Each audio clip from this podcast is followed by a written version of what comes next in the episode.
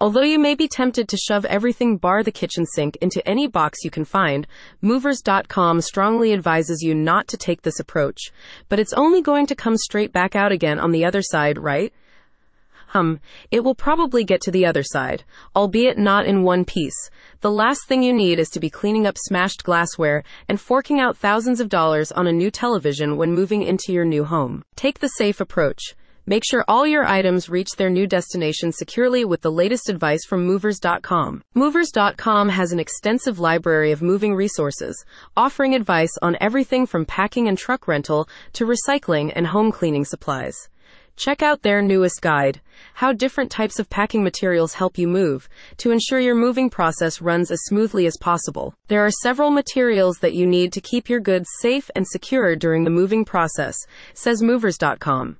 It is important to be familiar with these items and to make sure that you have enough of these materials for your move. The guide begins with a detailed overview of the different types of packing boxes available, explaining which are the most appropriate for certain types of household goods. For instance, kitchen boxes are cellular in design, making them the best choice for holding fragile items such as your glassware, china, and silverware. The guide recommends using item specific boxes such as wardrobe, picture, and lamp boxes to keep goods as secure as possible during the moving process. However, it doesn't stop there.